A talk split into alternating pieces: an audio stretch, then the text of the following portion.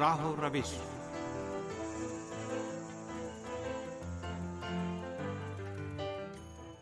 سامن پروگرام راہ و روش کے ساتھ آپ کی خدمت میں حاضر ہیں. گلشن نقوی کا سلام قبول کیجیے.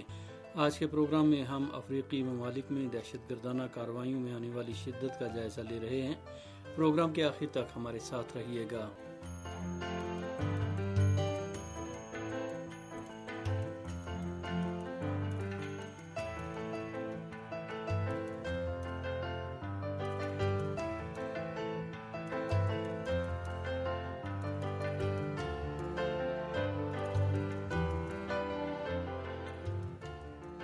مغربی ایشیا میں تکفیری دہشت گرد گروہوں نے پے در پے ناکامیوں کے بعد اب افریقہ کے مختلف ممالک میں بوکو حرام جیسے گروہوں کے ساتھ مل کر دہشت گردانہ کارروائیوں میں شدت پیدا کر دی ہے. عراق اور شام میں دہشت گرد گروہوں خصوصاً داعش کی شکست، بعض افریقی ممالک کے عدم استحکام اور بحران کے پیش نظر ان دہشت گرد گروہوں نے اپنے عناصر اور اڈے افریقہ کے مختلف علاقوں میں منتقل کر دیے ہیں، جس کی وجہ سے افریقہ کے مختلف ممالک خصوصاً ساحلی علاقے اور مغربی افریقہ کے ممالک میں بدامنی میں مزید اضافہ ہو گیا ہے. شمالی افریقہ میں سیکیورٹی امور کے محقق عبدالواحد اولاد ملود کا کہنا ہے کہ شام اور عراق میں داعش پر ہونے والے حملوں کی وجہ سے مغربی ایشیا میں اس دہشت گرد گروہ کی سرگرمیاں کم ہو گئیں اور اس نے اپنے منصوبوں کو عملی جامہ پہنانے کے لیے اپنی توجہ افریقہ پر مرکوز کر دی. حالیہ چند مہینوں کے دوران افریقی ممالک خصوصاً مالی، بورکینا فاسو اور نائجیریا میں دہشت گرد گروہوں کی سرگرمیاں تیز ہو گئی ہیں. بوکو حرام نے چند ہفتے قبل صوبہ کاتسینا میں واقع ایک اسکول پر حملہ کر کے تین سو سے زائد طالب علموں کو اغوا کر لیا.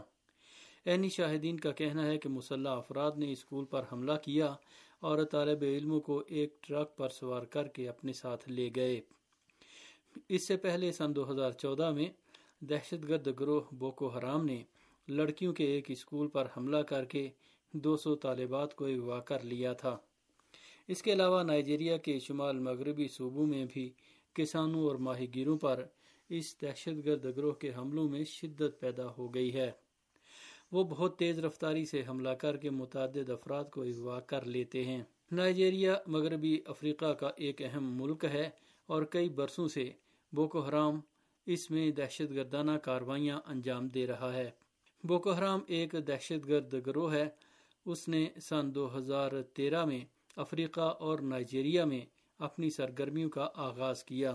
یہ حالیہ برسوں کے دوران داعش کی بیعت کر کے زیادہ مضبوط ہو گیا ہے اور اس نے اپنے دہشت گردانہ حملوں کا دائرہ وسیع کر دیا ہے، یہاں تک کہ اس گروہ کو سب سے زیادہ خطرناک دہشت گرد گروہ کہا جاتا ہے.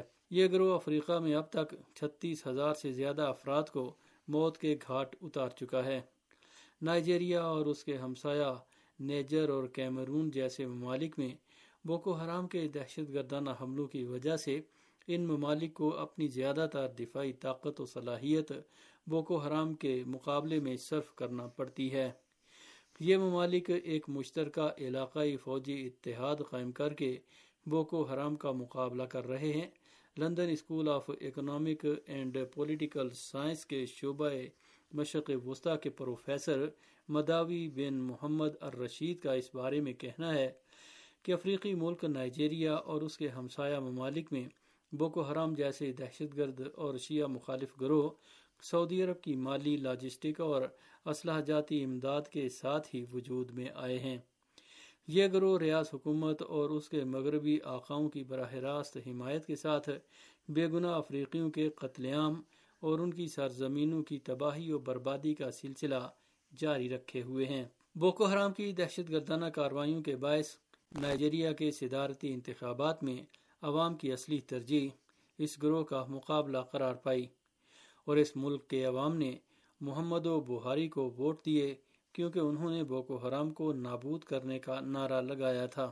اگرچہ بوہاری نے اپنی صدارت کے ابتدائی برسوں کے دوران بوکو حرام کے خلاف وسیع پیمانے پر آپریشن کیا، لیکن پھر اپنی پوزیشن مضبوط ہونے، نائجیریا کی داخلی مشکلات، سیاسی جوڑ توڑ اور غیر ملکی مداخلت کی بنا پر عملی طور پر بوکو حرام کا سنجیدگی کے ساتھ مقابلہ نہیں کیا۔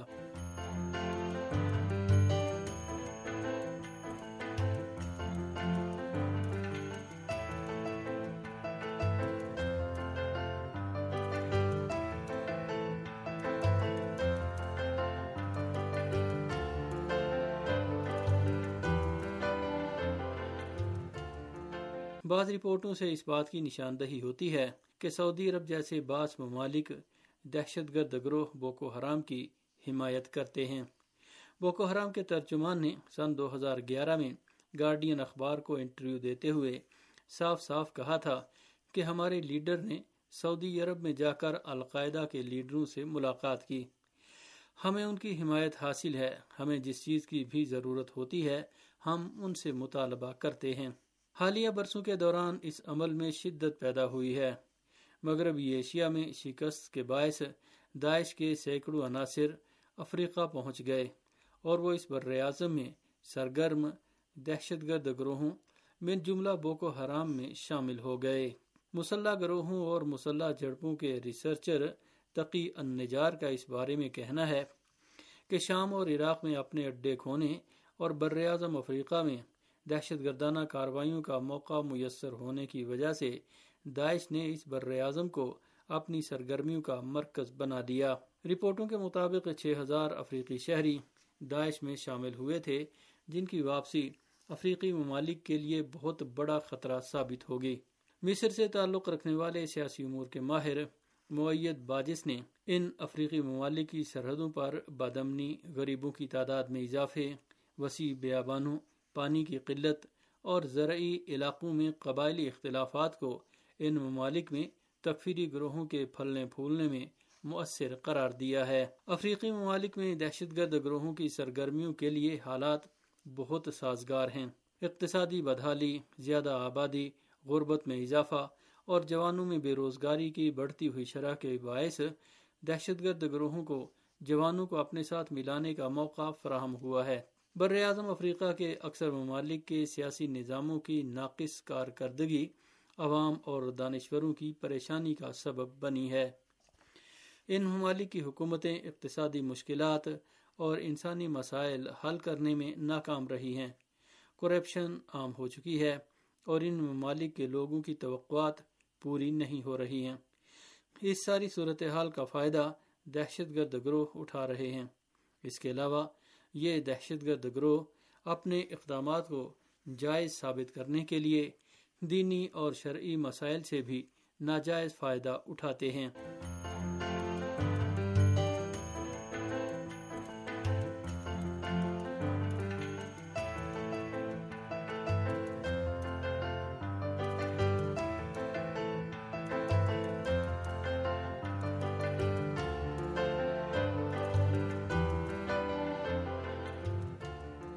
دہشت گرد گروہوں کے امور کی محقق زینب مصطفیٰ نے بھی اس سلسلے میں کہا ہے کہ افریقی ممالک میں دہشت گرد گروہوں نے اپنے اہداف کے حصول کے لیے قبائلی عناصر سے فائدہ اٹھایا ہے۔ انہوں نے مختلف قبائل کے افراد اپنے ساتھ ملانے کے بعد ان کے تعاون سے آمد و رفت اور افریقی ممالک کے قدرتی ذخائر کی منتقلی کا عمل بھی تیز کر دیا ہے۔ نائجیریا کے حکام ہمیشہ بوکو حرام کے مقابلے اور ان کی نابودی پر تاکید کرتے ہیں، لیکن عملی طور پر نائجیریا کی فوج اس کام کو انجام نہیں دے سکی ہے، جس کی ایک اہم وجہ اس سلسلے میں بجٹ اور وسائل کی کمی ہے۔ نائجیریا کی پارلیمنٹ میں فوجی اور دفاعی امور کے کمیشن کے سربراہ محمد علی اندوما کا اس بارے میں کہنا ہے کہ اس کمیشن نے خطے کی صورتحال کا جائزہ لیا اور اس نتیجے پر پہنچا ہے کہ بوکو حرام کے مظالم کا دائرہ اس ملک اور ہمسایہ ممالک میں وسیع تر ہو چکا ہے اور اس گروہ کے مقابلے کے لیے جو بجٹ مختص کیا گیا ہے وہ اس گروہ کے اقدامات کی روک تھام کے لیے کافی نہیں ہے۔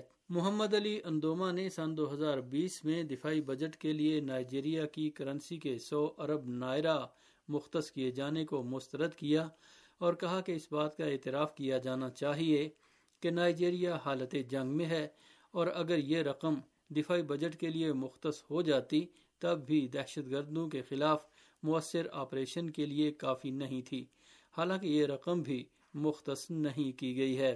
افریقہ اس وقت دہشت گرد گروہوں کی سرگرمیوں کے مرکز میں تبدیل ہو چکا ہے اور اس بر اعظم کے ممالک خصوصاً نائجیریا اور مالی میں روزانہ بہت سے بے گناہ افراد کو اغوا کر لیا جاتا ہے یا موت کے گھاٹ اتار دیا جاتا ہے۔ نائجیریا میں بوکو حرام ایک بڑا خطرہ ہے۔ اگر اس ملک کی فوج نے اس کی بےخنی نہ کی تو ہزاروں بے گناہ شہریوں کی جانیں ضائع ہو جائیں گی۔ دریاسنا اس دہشت گرد گروہ کی خفیہ حمایت کا سلسلہ بھی جاری ہے۔ نائجیریا کے حکام میں بھی بوکو حرام کے مقابلے کا عزم نظر نہیں آتا ہے۔ ایسا لگتا ہے کہ ہر طرح کی وابستگی کو بالائے طاق رکھتے ہوئے دہشت گرد گروہوں کی کارروائیوں اور سرگرمیوں کا مقابلہ کیا جانا ضروری ہے۔ یہ کام علاقے کے ممالک کی خود مختاری اور باہمی تعاون سے ہی ممکن ہو سکتا ہے، اور اگر ایسا نہ کیا گیا تو افریقی ممالک کو بہت سخت صورتحال کا سامنا کرنا پڑے گا۔ سامعین، اسی کے ساتھ ہمارے پروگرام کا وقت ختم ہوتا ہے۔ اگلے پروگرام تک کے لیے اجازت دیجیے۔ خدا حافظ۔